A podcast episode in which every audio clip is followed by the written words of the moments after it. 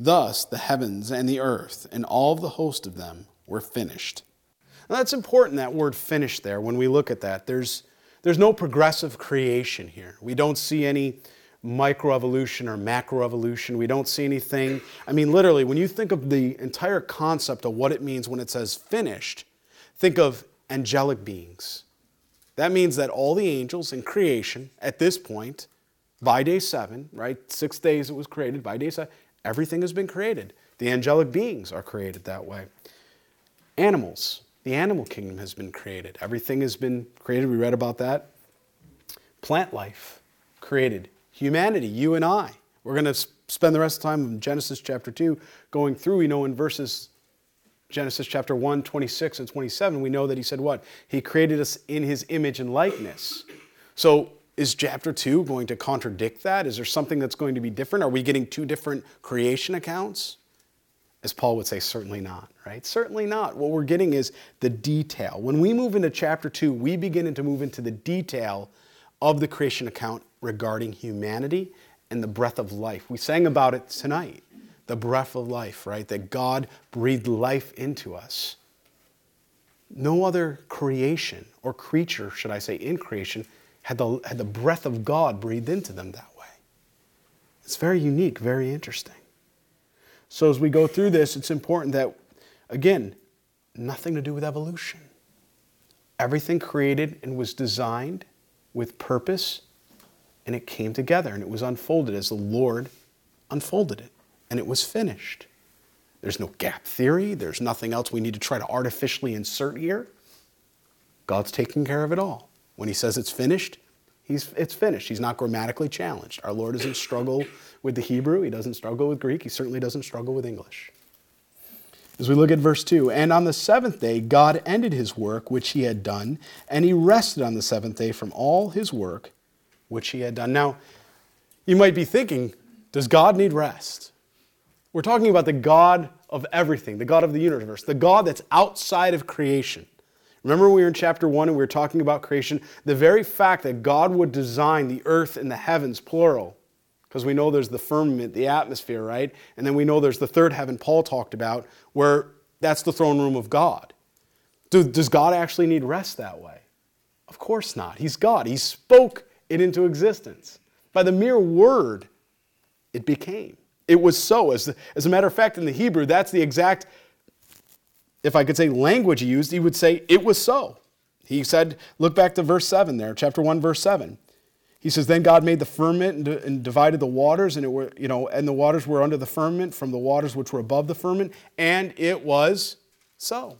He spoke it into existence. There was nothing else to be. So clearly, God doesn't need rest that way. So it looks like there's something else God's trying to communicate here to us. The Holy Spirit's trying to communicate. What, what's He showing us here? Well, I believe here, one, it is a, I believe, believe if I could say it in duplicity without sounding, uh, without putting it in two different ways, without being duplicative, I don't know how to say it. In verse one, clearly showing us there's a finality and then there was a rest.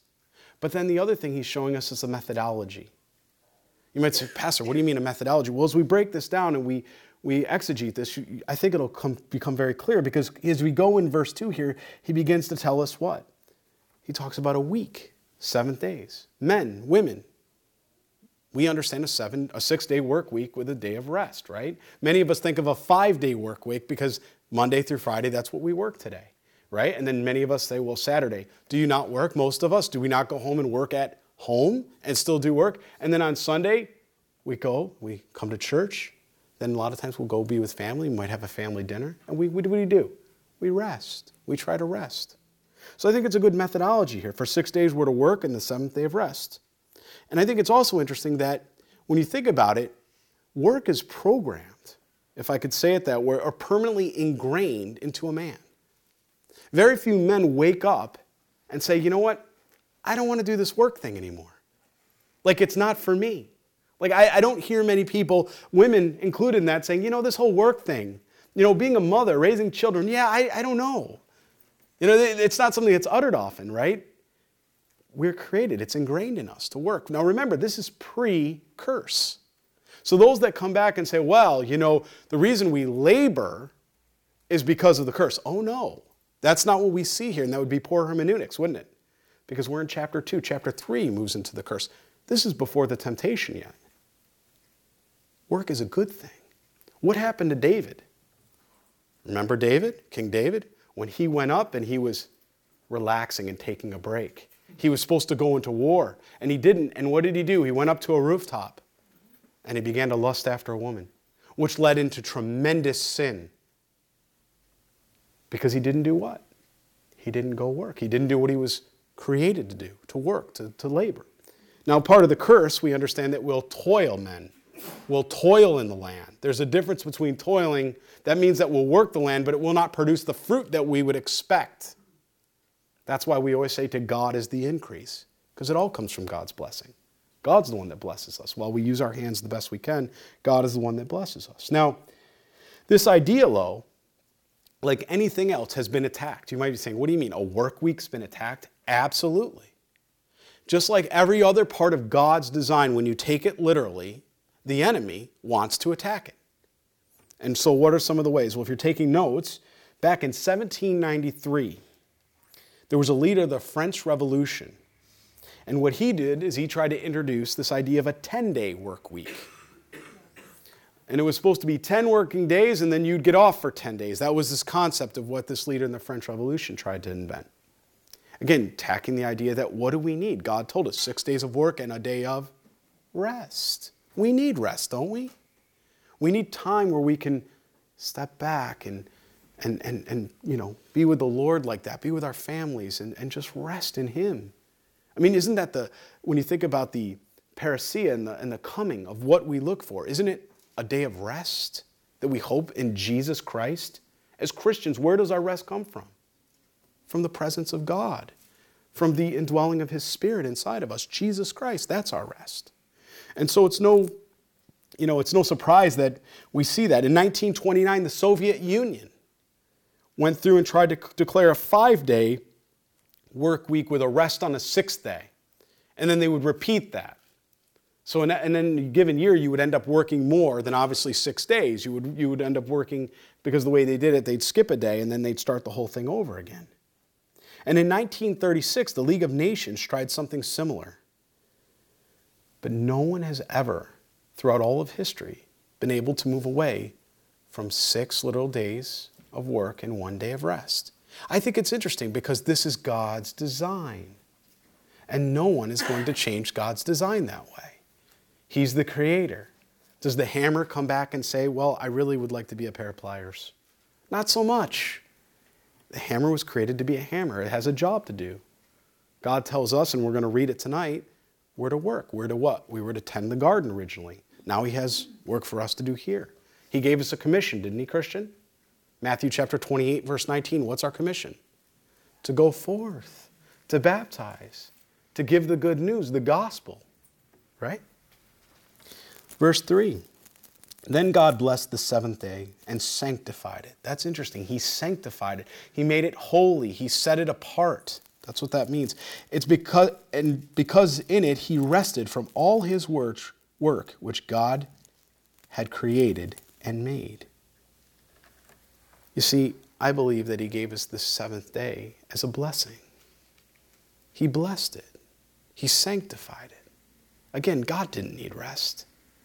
He did it for you and I so that we would understand that six days were to work, but the seventh day were to make it holy, set apart. We're to rest in it. Now, we don't have to be legalistic about it, and I'll talk about that in a little bit, but clearly God's telling us we need rest. And I know there's no coincidence tonight. I know there's a lot of folks in here going through a lot of trials and tribulations. And when I'm talking to you, I'm saying, How are you doing? And most people are saying, I'm just tired. And we're living in this world, and I don't think there's any coincidence. As I've said before, when 1960s, when they took the Bible out of school, when they took prayer out of school, and they took God's Word, God's holy Word, our instruction manual, we have a biblically illiterate generation today. They're growing up, they don't know what God's instruction is, they don't understand how to live their lives. They're like the book of Judges, they're doing, everyone's doing what's right in their own eyes. That's what we see in the world today, don't we, Christian? And, and, and yet we see people working themselves, running themselves into the ground. Anxiety, depression, all these things. People are juggling. You know, they're juggling, trying to keep everything afloat. How are we, who's going to watch the kids? How's this all going to work? How are we going to make the rent payment this month? How are we going to make the mortgage? And everybody's juggling. But nobody stopped to step back and say, is it the Lord's will? Are we striving? Are we doing things in vanity? You know, God said we need to rest. There needs to be a time of work, but there also needs to be a day of rest. And when we're resting, we need to be in Christ. We need to be in Jesus. We need to be in our Word. Every day we need to be in our Word. But on that day of rest, how much more when we can just pore over everything He has? He speaks. Doesn't He speak volumes to you when you when you go to the Word of God and you're saying, Lord, I need help. I don't know. I don't know how I'm going to get through this. God, I don't know how I was going to get from my last you know, trial of faith. I don't know how I'm going to get through this one. And you sort of take that pause and you just enter into the fullness of His presence. You open your Bible and coincidentally, you just end up at a verse, right? We know there's no coincidence. And you end up at this passage and you're reading it. And you've read that passage a hundred times, haven't you? And this time, there's something different about it. God begins to minister to you. And what do you do? Like most of us, we take this big, deep breath. This breath, this exhale. And for a moment, we take our eyes off our problems and we fix them back on Jesus where they belong. And He ministers to us. You see, that's what God has always intended for us. Again, we were created in the garden. We're reading the story of creation. At one time, Adam was in the presence of Christ. We talked about it in our Christmas Eve service. We were created for fellowship, agape love. We were walking and talking with the Lord. Moses wanted to enter into the presence, Lord. It wasn't enough to go to the burning bush, but he wanted what? He wanted to see his face. You see, we were created for familial relationships. And our rest comes from Jesus Christ alone. We're not going to get it by working and taking our minds or trying to find things to distract us and take our minds off our problems. You know what I'm talking about. That's what the world will tell you. Oh, you go, go do this, go do that. Try to distract yourself. No.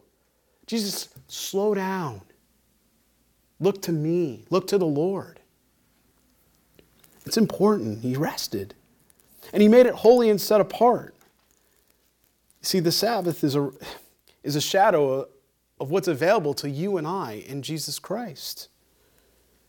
You know, there should be a bumper sticker made that, you know, striving not allowed. You know, because isn't that the 21st, you know, the culture of the 21st century? It's all about striving. You know what I'm talking about. Think about people, you know, think about the jobs where you're, it's all striving. Go, go, go. And people don't even stop and ask, Lord, is this where you want me to go? If I'm about to move, is this what you want me to do? Are you calling me to move, Lord? Are you opening the doors? Are you showing me? Am I being faithful and obedient? Because I'm not going to move, I'm not going to do a single thing, Lord, until you tell me. You say, Go, Lord, I'll go. You say, Stay, Lord, I'll stay. I want to be right in your perfect will. You know, we're not required to observe the Sabbath today. You know, yes, we're in Christ, but we don't need to be legalistic about it. Turn to Colossians chapter 2, please, in your Bibles. Colossians chapter 2. I'm not trying to trip anybody up here as we go through this, nor is the Lord trying to trip us up and, and, and you know, browbeat us about this idea of rest. I know everybody's busy. I understand you all you know, multiple jobs. I get it. You know, we need to we need to work, we need to do all these things. But if we don't take time out to rest, we're missing the very best God has for us. It was part of his design. There's a reason he said rest on the seventh day. We're missing it, and we're a go, go, go, go society. Colossians chapter 2, let's look at verse 11. In him you were also circumcised, with the circumcision made without hands, by putting off the body of the sins of the flesh by the circumcision of Christ, buried with him in baptism, in which you were also raised with him through faith in the working of God, who raised him from the dead. And you, being dead in your trespasses and the uncircumcision of your flesh, he has made alive together with him, having forgiven you all your trespasses, having wiped out the handwriting of requirements that was against us, which was contrary to us, and he has taken it out of the way, having nailed it to the cross. Isn't that itself just an enormous amount of peace? I mean, he's done it all. He's done it all like that. Having disarmed principalities and powers. Do you realize that? He has disarmed the principalities and powers. We have victory in Jesus Christ. I like that. He made a public spectacle of them, triumphing over them in it. So let no one judge you in food or in drink, or regarding a festival or a new moon, or a Shabbat, or Sabbath. Do you see that? Which are what? Are the shadow of things to come, but the substances of Christ. Do you see why I said that the Sabbath was a shadow unto Christ? That it was, it was a fourth shadow of what would be in Jesus Christ, the peace would we receive from Him? That no longer under legalism would we have to necessarily observe that day, but when we're in Christ, we would receive that peace as though it's just as it is, holy and set apart. I like that. You can turn back to Genesis. So, what do we learn here? Those in Christ are forgiven, and they're judged by Jesus alone. We don't need to judge one another that way. We're fruit inspectors, right? Jesus warned us already about judging. He says, Don't judge the matters of the heart. You and I aren't qualified to do that. We are to be fruit inspectors. He did tell us we can look at the fruit and we can inspect it, but we're certainly not to judge because can you and I judge right or correctly? We perceive one thing, yet God sees the entire movie. I've said it often like this if I showed you a trailer, clips, and you were watching the clips, do you perceive the entire movie? Do you know what it's all going to be about and the details? No. But God is all knowing, He sees everything. And it, truly is a matter of perspective because as we're going through these things in life, as, as He's bringing us into this rest, it's always been about perspective. It's always been about His will, seeing things. We see it in Ephesians chapter 6, verse 11 through 17. Put on the what? The helmet of salvation. What is that talking about? Our mind, looking to Christ with His mind's eye, with a biblical worldview, seeing the world as Christ saw the world, not with our lens but with God's lens. It's perspective. Because if we have that perspective and we're going through trials and tribulations and we're going through these things, to us they seem overwhelming. They seem like, Lord, there's no way out. First of all, He's always told us He provides a way out of every trial. He promised that. But the second thing that we can learn through this is, is what? Is that if we trust God, if we, I mean, this is the God that created the heavens and the earth in six days and all everything we understand, all matter, all black matter. Again, we understand less than 94 to 95% of everything we see around us. Because only thing we understand is the 4 or 5% of matter that exists before us today. The rest of it's 95%. We don't understand it. We don't know what it is. But yet somehow our scientists will tell you, oh, it's, it's different, it's this, it's that. It's a Big Bang theory. It's just it's just all supernaturally. You know, I mean, not supernatural. Excuse me. It all just happened. It just just exploded. You know. I wish that would happen with dinner at the house. I'd walk through. I could I could take some ingredients. I could put them in a bowl, and then I'd walk into the other room. I'd come back in. Oh, a souffle, perfectly baked. I'm glad it didn't flatten. No. It's intelligent. God's given us intelligence here. That's faith to believe that stuff. That's faith. So, as we just read, Christians are under no obligation to, to observe the Sabbath that way when we're, when we're in Christ. Turn with me to Hebrews chapter 4. Hebrews chapter 4.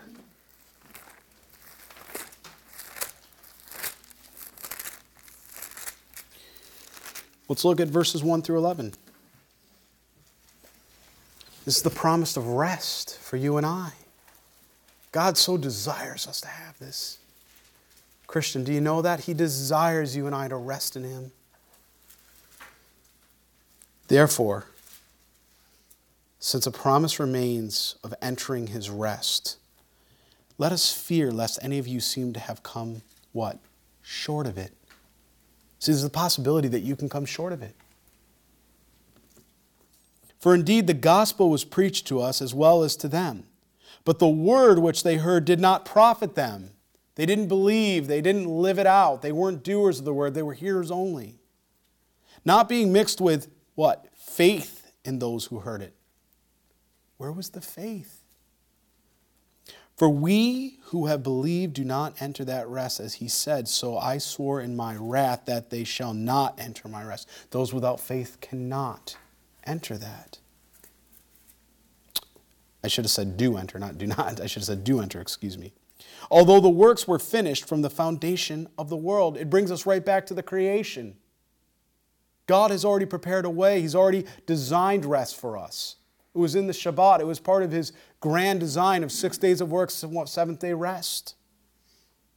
For He has spoken in a certain place on the seventh day in this way, and God rested the seventh day from all His works. And again, in this place, they shall not or they shall not enter my rest. Since therefore it remains that some must enter it, and those to whom it was first preached do not enter because of. Right there's the answer. What's the answer, Christian? Disobedience. What's that mean? Again, Jesus Christ isn't laying a trip on anybody here. He's not trying to be legalistic. What's he saying? He's saying by faith. How do we believe in Christ? Is it by works or by faith?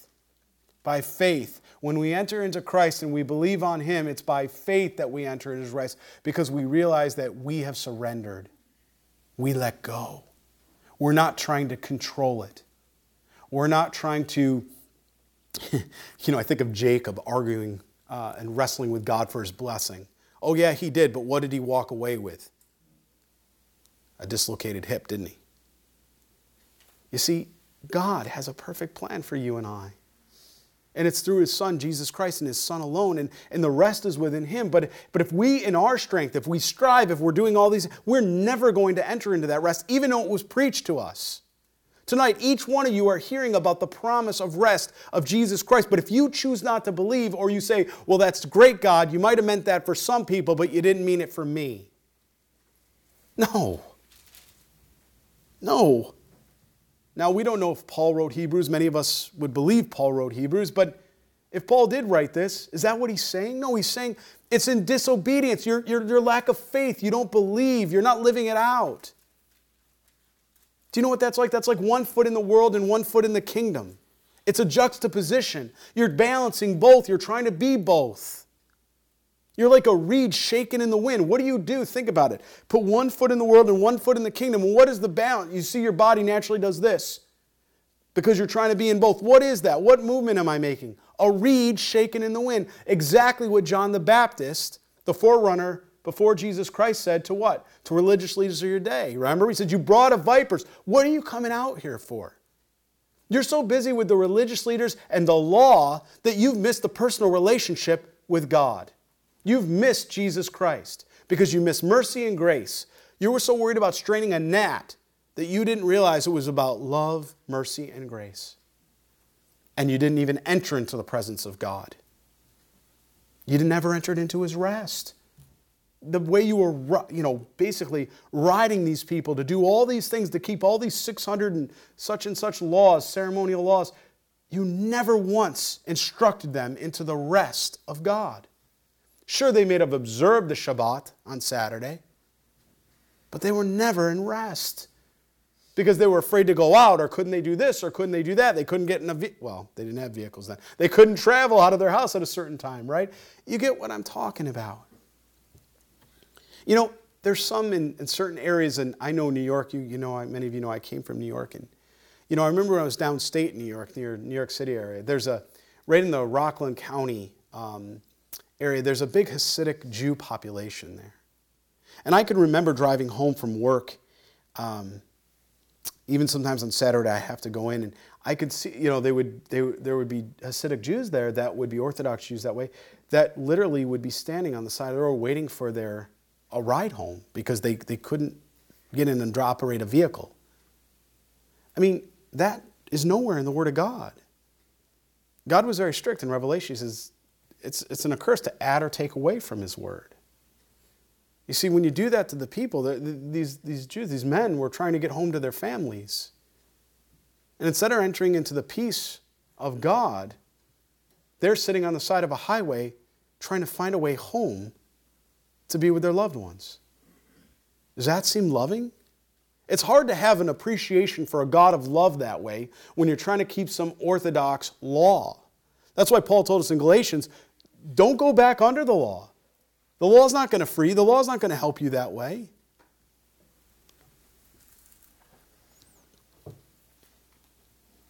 Hmm. Verse 7 And he designates a certain day, saying in David, Today, and after such a long time has been, Today, if you will hear his voice, do not harden your hearts. For if Joshua had given them rest, do you see this?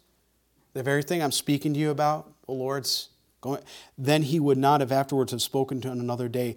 There remains therefore a rest for the people of God. It's not about striving. For he who has entered into what? His rest has himself also ceased from his works as God did from his. So when we go back to Genesis, turn back to Genesis here, what are we to learn from this? This is a methodology for you and I. Do you see that? he's warned us. It's a methodology. It's saying, look, we need to take that rest. That's where the obedience needs to come in. That's obedience. God says, I desire mercy and obedience over sacrifice, he said. You want sacrifice of law? That's great. But he says, I desire mercy and obedience. It frees us from this legal obligation, but we understand it's an example of God's rest. His finished work on the cross. You don't want to propose to put Jesus back on the cross, do you? Of course not. So why wouldn't we enter the rest that he's given us? And that's available for you and I today. It doesn't, we don't have to wait to the Shabbat. That's the point. Any one of us, wherever we are right now, can enter into the presence of Christ that way and receive his peace. Philippians 4 6, a peace that surpasses all understanding, and his rest. But it requires faith. It requires us to believe what he said and to follow through on it, to believe on him that way. Now, I think it's interesting in our modern world today, 2,000 some years later, we have a five day work week, right? We have generous vacation time, most of us at our jobs. Our employers give us this. So, surely we have more leisure time, right? We got more leisure time, right? I mean, in all times throughout history with the work week and the way we have a five day work week now, certainly we must have all this leisure time. I mean, after all, we went through an industrial revolution. In the last 50 years, 40 years, you could argue, we went through a technological revolution. Certainly, we must have more time.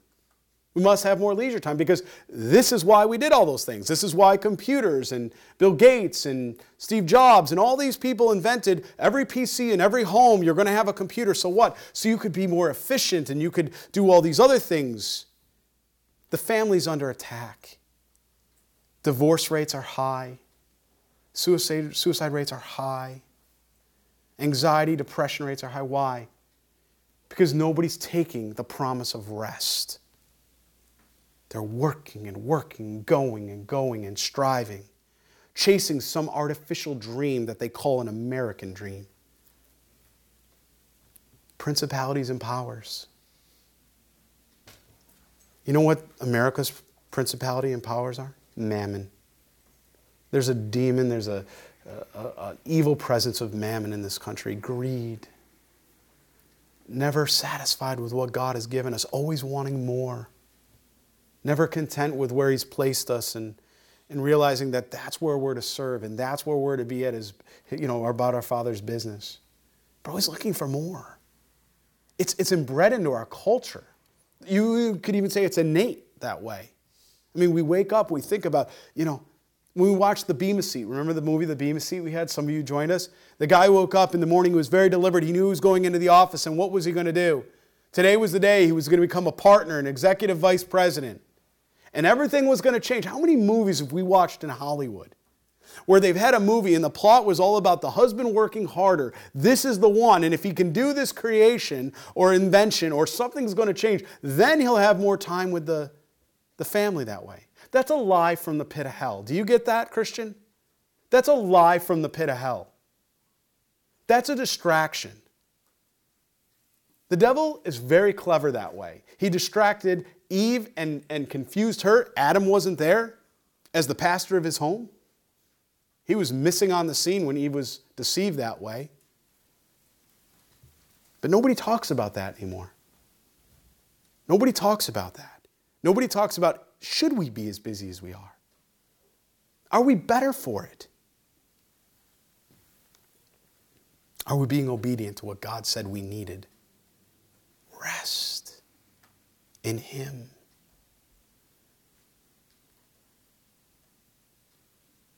You know, with all this extra leisure time we should have because of this technological revolution or industrial revolution, you would think it would give us more time to serve God. And our churches would be full and we'd have all the all the people that would be so willing and able to serve. And yet most of our churches are struggling for people to serve and help. And yet there's all this leisure time. No. Do you think that's a coincidence? Most of you come in here on Wednesday nights, you guys are tired. Our worship is sort of nice because it, it, it's meant to enter us into the presence of God. It's not a rock and roll concert, man. You don't need to get emotionally jazzed up. You want to enter into the presence of Jesus. Because you know that's what's going to get you through the rest of the week, isn't it? It's only God, it's Him. It's not some guy standing up here. It's the Holy Spirit, it's Jesus Christ. And He meets with you all. And He encourages you, equips you, and He gives you that rest. And you walk out of here going, okay, Lord, I got a few more days in me. And then Sunday comes around, and Lord, I need my filling again. And there's no coincidence, this is where He attacks. Verse 4 This is the history of the heavens and the earth. If you're taking notes, circle history there. That's very, very important in the Hebrew with that connotes. When they were created in the day that the Lord God made the earth and the heavens. It almost seems redundant. The Lord keeps mentioning over and over again I created, it's finished, this is the history. You think it's important to the Lord? You think He's trying to communicate something to us? That it's completed? That it was completed there? I mean, Genesis chapter 2, verse 4 isn't, again, just a repetition. What's this idea about history? You see, what this is communicating in the Hebrew is this is a first hand testimonial. God Himself is giving you and I a first hand testimony. He says, This is a historical account. He's giving us an account here. That's why I get so upset, and I'm sure some of you do too, when people will come and they will try to reinterpret Genesis. And they'll say, oh, there was millions of years. You can believe that, and I can believe thousands of years. Can't we just get along that way? Well, where do you stop? When you misinterpret Genesis, chapters 1 through 11, when do you stop misinterpreting the Bible? I mean, when do you draw the line then? You see, we all have to answer this question. We're handling the Word of God. He says, This is a historical account. I certainly don't want to call God a liar. God used Yom. He said it was six 24 hour literal days. He said there's a seventh day of rest. And God is saying, This is my historical account. Now, maybe some of you are more brazen, foolishly bold, than me, because I certainly am not going to challenge God or the Holy Spirit. He's sealed this. This is what He said. This is my historical account. It's not up for reinterpretation, it's not up for gap theory suggestions. It's a literal line by line understanding of what he did. He's signing it for us. Don't you see that here? So when I when I've talked to people that oh I believe in millions of years, oh I believe in pro- progressive microevolution, I bring them back here and I say, but why? God signed it right here. He said this is a historical account. This is history. This is what happened. He told us that. And they usually look at me and go, I, I honestly never noticed that. I said, let, let, let's look up that word in Hebrew. Let's see what it connotes you know, I, Pastor, I never, I never, yeah. Again, God's not grammatically challenged because He wants us to have faith. He wants us to know His yes is yes and His no is no. And we don't have to wonder. We have a great God that loves us. He doesn't want us wandering aimlessly, wondering, what, Lord, do you, did you really mean it? Are you really going to resurrect me from the dead as you did your son, Jesus Christ? if I place my faith and trust in Him. God is right 100% of the time. 100% of the time. You see, I would, I would go so far to say that it's blasphemous, heretical. I'll use terms like that profane to take God's word and change it. But again, you're not going to walk into many churches where they're going to they're going to draw the line that way. You're going to come in and you're going to get a feel good message. Your ears are going to be dripping with honey. You're going to walk out. Yeah, things are good. Well, things are good, but they're good because we have Jesus Christ. They're good because God's given us an instruction manual. They're good because God didn't tell us to compromise. He told us to walk in the fullness of His truth and the fullness of His grace. That's why they're good. Because they're not relying on us, it's what He's already done on the cross. 100% of the time. I love it. And then he says, you know, this ends the genealogy here, if you think about it, of the heavens and earth. A history given by God to Moses through the inspiration of the Holy Spirit. That's what's happening here. Remember, this is God's word. This is beyond contestation. No one has the right to come and reinterpret this or, or say something, you know, well, no, I don't, I don't agree. I, I think God really meant. No. It's a history account. He, he's, he's signed it. You, you want to argue? Argue with the Lord. I'm, I'm simply here to draw you back to Jesus Christ. No human being was present there. Something called in science observational science. How many of you are familiar with that term, observational science? It means you were there to physically see the science as it unfolded. Therefore, you can interpret or understand the results of the data. Maybe it's a mixed methodology. Maybe you're doing, you know, a quantitative or qualitative study, and you're, you're doing a mixed methodology like that, and you observe the understanding and how it unfolds, and you report on that. So I have to ask a question: Was was there another human alive that could report on this to say, well, that's not how it went down. There was this big bang, and all these things happened, and it was just a souffle. No. I mean, we laugh, but no, there was nobody alive other than who? Jesus Christ, God, who was, by the way, outside of his creation. That's why when I was teaching in the beginning, I had to I was very clear in pointing out he didn't evolve in his creation. He was outside of his creation. Why? because he could observe it from an observational science perspective. As he was creating, he's observing, he's seeing it. It's his historical account. It's his historical account. It's very important. In the day that the Lord God made the earth, right? He says, and the heavens. If you're taking notes, underline this in your Bible. This is the first place in Scripture that we get the word Lord, Yahweh, right? We know the first in line, verse 1, chapter 1 there of Genesis, we got God, and that was Elohim, plural, representing what? One God, three persons, Father, Son, Holy Spirit. But here's the first place we get the word Lord, Yahweh in the Bible. You know where the word Lord comes lowercase, well, uppercase L, lowercase O R D? It's interesting. It actually comes from an Anglo Saxon word. It was used to describe bread or a loaf, a loaf of bread.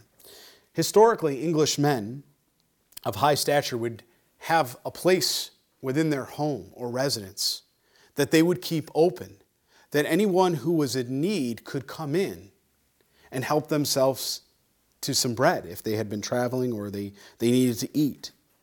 And so they were given an honorable title. And you know what that title was? Lord. Lords. Now, clearly, this is not the title for Lord or Yahweh. This is God. But it's important that we talk about the difference because you will see in the Bible, some call me Lord, Lord, but I do not know you, right? He's not talking about God, God. He's talking about you, you're calling me a Lord, someone of esteem. But you're not calling me the God who you've surrendered your life to and you're all in. It means dispenser of bread. That's what it meant.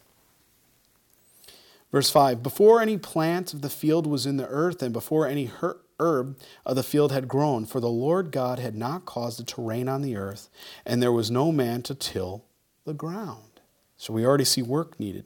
But a mist went up from the earth and watered the whole face of the ground. So again, going back to the history, it doesn't contradict in any way here, back to Genesis 1 1. We see vegetation. We know that vegetation came after you know the earth was created. And we know that at this point there was only this time of space and we had this watery globe. where we know there was a sphere and somehow he broke it up in the firmament, where he divided, you know, one half from the other, which we know eventually would be used for what? For a flood. Because we needed enough water to be able to cover the entire, uh, uh, you might say bigger than the earth, obviously, because it had to cover the earth to a certain depth that would flood everything. It wasn't a regional flood. This wasn't like, hey, let's flood Harrisburg. This was the whole world.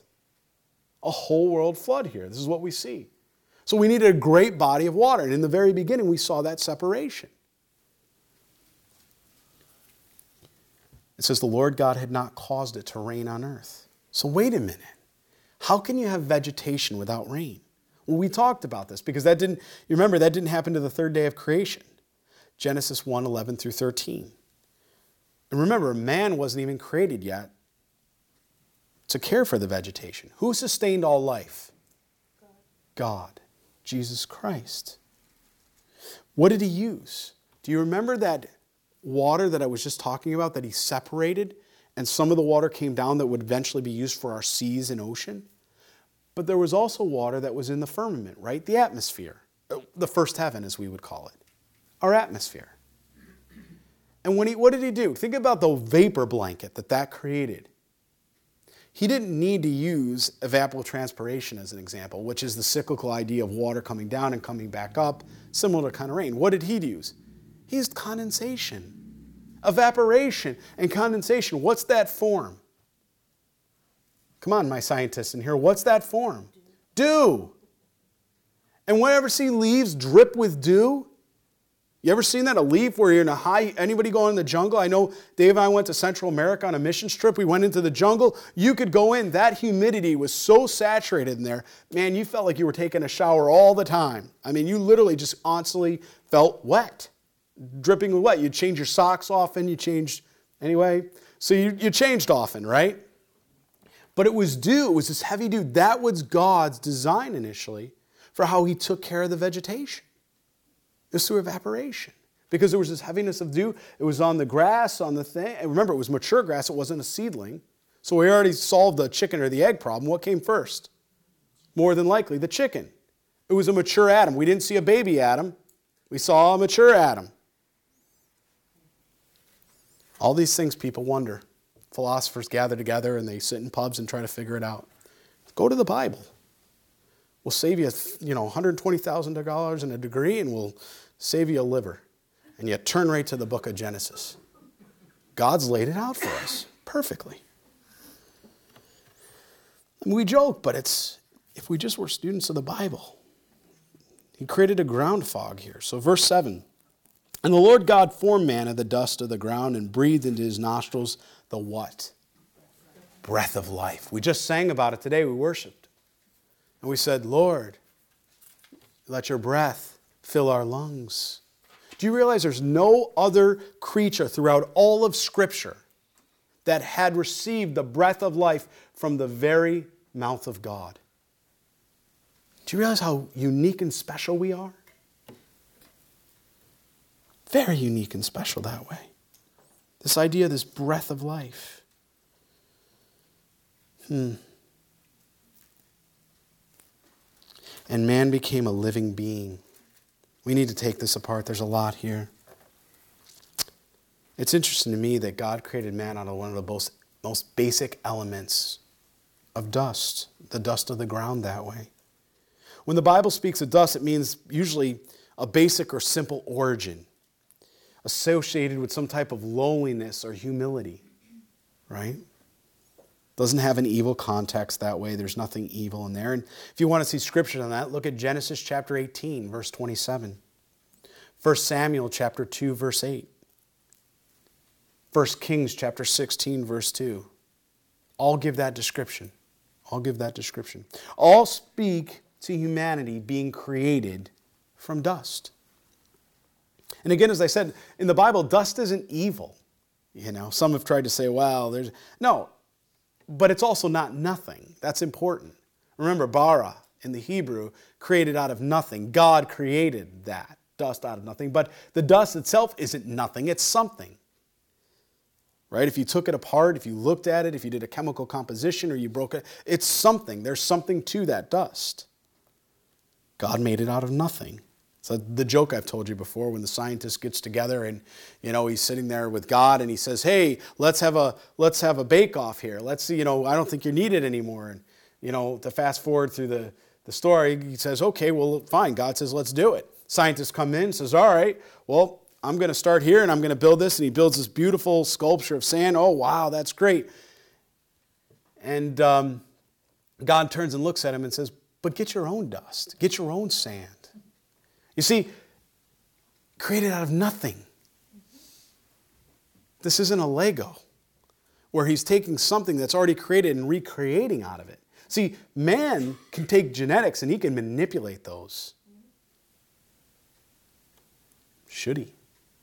Should he be manipulating God's design? You need to be Bereans and search out the scripture on that. It's between you and the Lord. But, you know, I've often thought we just celebrated Christmas, the birth of Christ, and you think about how humble Jesus was when he came a King of Kings, Lord of Lords. And he came, and where was he? In a creche, lying in a, a major type area. In a what? In a trough. I'm sure filled with a lot of dust. You know, maybe he came in such humility and lowliness so that he could be identified with his creation. Because after all, we were lowly and humble coming from the very dust that God created. No, I don't know, be Bereans and search that, but it's interesting. He wanted to be identified with us. And he breathed into the nostrils, that's what it says here, the breath of life, and man became a living being. So, with this divine breath, man became something unique. He became alive in the image of God. Genesis 1:26 and 127.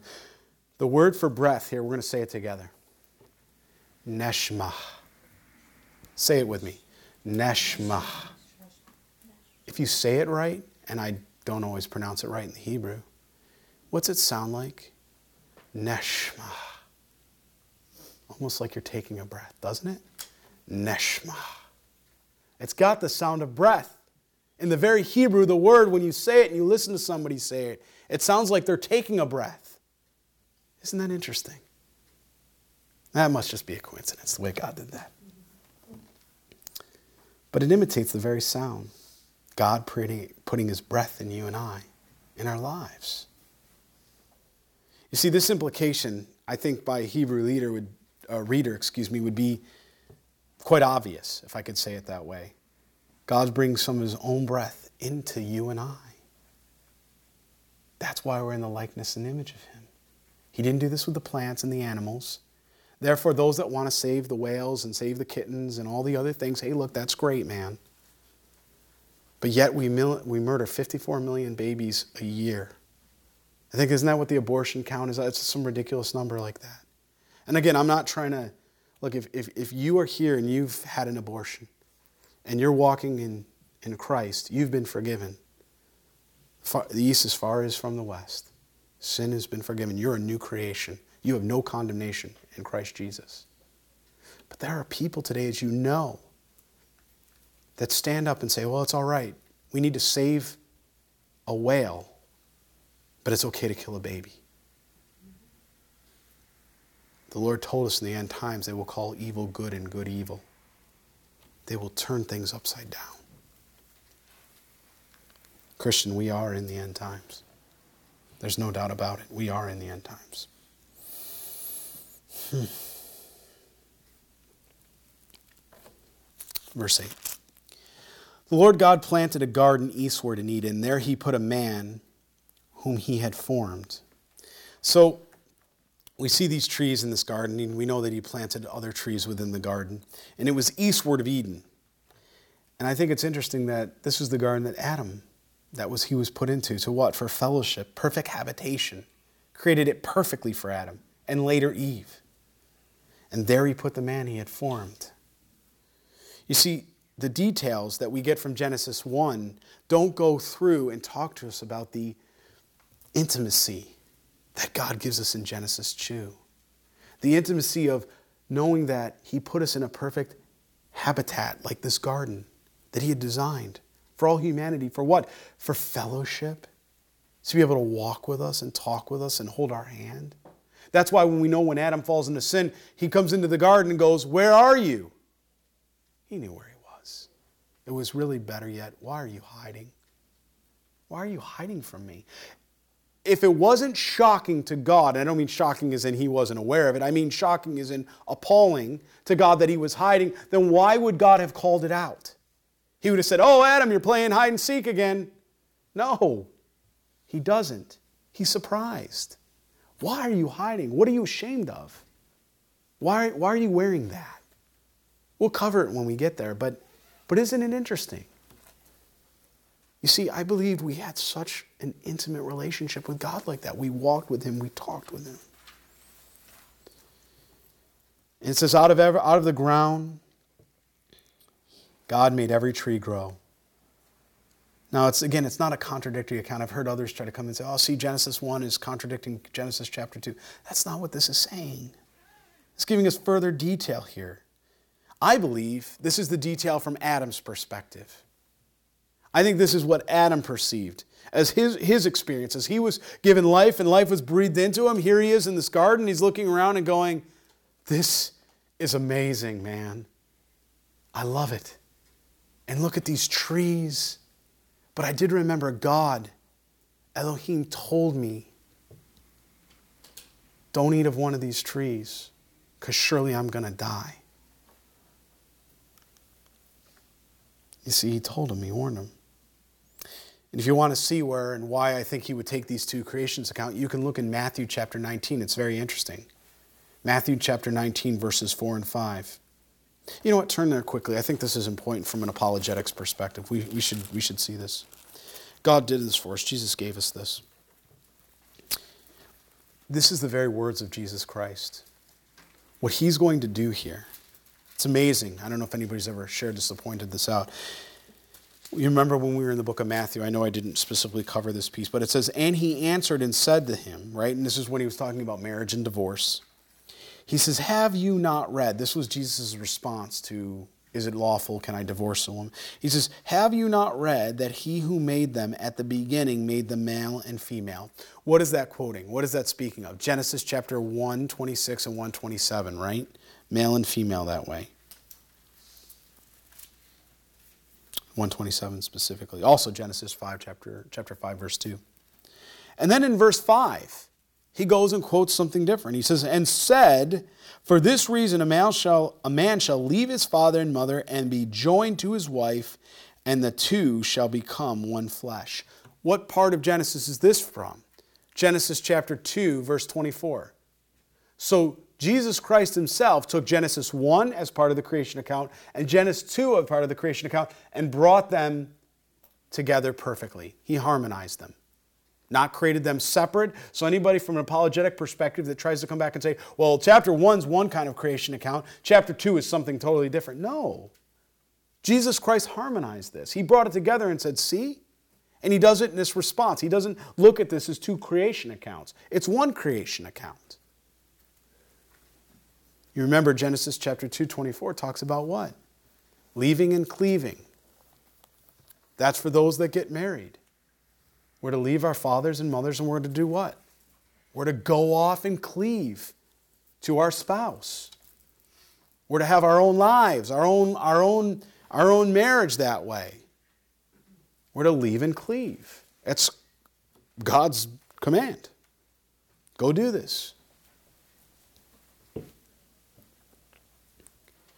And we'll close with verse 9. If you want to turn back to Genesis, we'll close with verse 9. I guess we didn't get to verse 17 tonight. That's all right. God has us right where He wants us.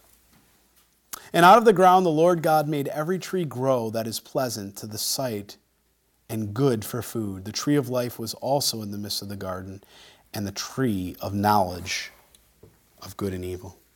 So we're introduced to these two trees, right? The tree of life was to grant or sustain, if you will, eternal life. Genesis chapter 3, verse 22 gives us that definition. Look over to verse chapter 3, verse 22. Then the Lord God said, Behold, the man had become like one of us, plural, again speaking to the Trinity, to know good and evil. And now, lest he put out his hand and take also the tree of life and eat and live forever. So we see what the tree of life was it was to sustain, right? Or, or grant eternal life. You might remember when we were in the book of Revelation, we talked about that in Revelation chapter 2, verse 7, when we looked at the churches. And Jesus told us that there would be in the new heavens, right? The new heavens and the new earth, there would be this tree of life again. And he had a lot to say about it. If you want to go back, go back and listen to the teachings. They're up on the website, or you can go back and, or you can get a CD out here. But they're, they go through, and, and, I, and I talked about how amazing it was because this tree of life, we're told that it's going to be used for healing. And it's not the fruit that's healing, it's interesting. What was it? Anybody remember? The leaves. Healing in the Greek, in the Revelation, trans, translated to what in English? Better ministering. Ministering is what we get. That's what that's the Greek translation for what we get there. It's for ministering, and we're going to be those leaves somehow. Right? And then we read in Revelation chapter 22, too, as I was just mentioning these leaves, that's going to minister to all the nations. And every month there's going to be a new fruit. Kind of the fruit of the month club. You know, there's going to be God's provided one for us. Fruit of the month, where every month there's going to be a new fruit. And I guarantee we have never tasted anything as good as this fruit's going to taste. Amen? It's going to be amazing. But then we're also introduced to another tree here the tree of the knowledge of good and evil. I like to call this the tree of temptation. That's what it is. And for those of us that ask, because there are somebody here tonight, I, I almost would bet on it. Lord, why would you put, oh yeah, see, I'm getting the laugh, so I know why would you put a tree of temptation in a garden like this? If you wouldn't have put the tree there, none of this would be a problem. Adam and Eve would have had children, you would have given life, we would all be in the garden, we'd be sitting back going, awesome, right? We'd be loving life. We'd be sitting back going, this is great. Why did you put that tree there? But I think it, it speaks a lot. I think we have to look at that. What did that tree do? it would give us firsthand knowledge of good and evil, which God was the only one that presented that or understood that at that time. And you could argue Lucifer, the devil, who would be in that garden in chapter 3 that we'll read. And that speaks to Isaiah 14 if you want to look at the temptation. But I think it's important that that, that tree had to be there because it was about choice. You see, if he didn't put that tree there, you and I wouldn't have had free will, would we have?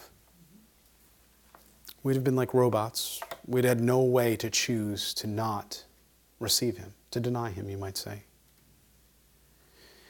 But remember, he's in this garden. He's got all these trees, all this fruit, all this beautiful. He says, You can eat of every tree you want. So this isn't a lust of appetite. This isn't a lust of the eyes that way or a lust of the flesh the lusts we read about. What's this a lust of? It's disobedience.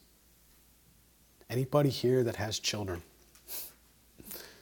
Nieces, nephew, grandchildren. Don't go in the other room. And if you go in there, don't touch that one thing on the table. The child comes in. What is the first thing the child goes over and touches? That one thing you said, don't touch it. As a matter of fact, the way to guarantee they're going to touch it is to do that. My mom, when she was living, used to say, Don't you pick up that broom and sweep up the kitchen right now. I said, Good try, mom. Not going to happen. I'm, I, I don't care if I'm seven or not, I'm on to you. Too bad it doesn't work that way.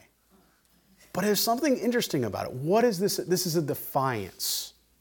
This is a disobedience. This is a heart issue. It goes to the root of what God said. You can't serve two masters, you'll love one and hate the other. It goes to the depravity of humanity. That even today, us walking in Christ, do we not drag around that old man, the flesh? Paul said, For the things I do not want to do, that I do. The things I want to do, that I do not do. And we need to be real.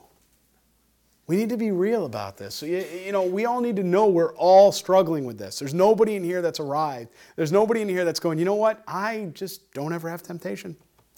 Yep, I'm so good. I am so holy that I never think about something I shouldn't. Right?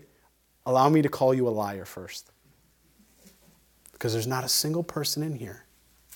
Isn't that good? I mean, I wish it's not good that we think that way. I wish there wasn't none of that. But isn't it good to know that we need each other, that we need Jesus Christ, that we can be encouraged? We're not alone. Because you know what? The devil can lie to you. He can, he can make you think that everybody's holier than you, that everybody's doing it better than you, that, that you're failing. That is a lie from the pit of hell. He'd like nothing more than to separate you to the side because he can pick you off like a lion seeking who he can devour. But when you stay in fellowship, when you're in fellowship and you have accountability, now I know we don't like that word. I know that's foreign today in the 21st century in this in you know 2016 going into 2017. Accountability. But it's good to be accountable one to another. It's good that we can't go under the radar. You can walk into some of these mega churches, you know, 20,000, 15,000, man, people don't even know if you're coming or going. But you walk in Calvary Chapel, Harrisburg, oh, I, uh, we know. Not because you're here, but we know because we get to know each other. You can walk in, you can look at my face, Pastor, what's wrong? I can walk in, I can see your face. What's wrong? What happened? What are you struggling with? Come on, let's talk about it. Let's pray. That's a gift from the Lord. He's given us each other. We're the body of Christ. Amen.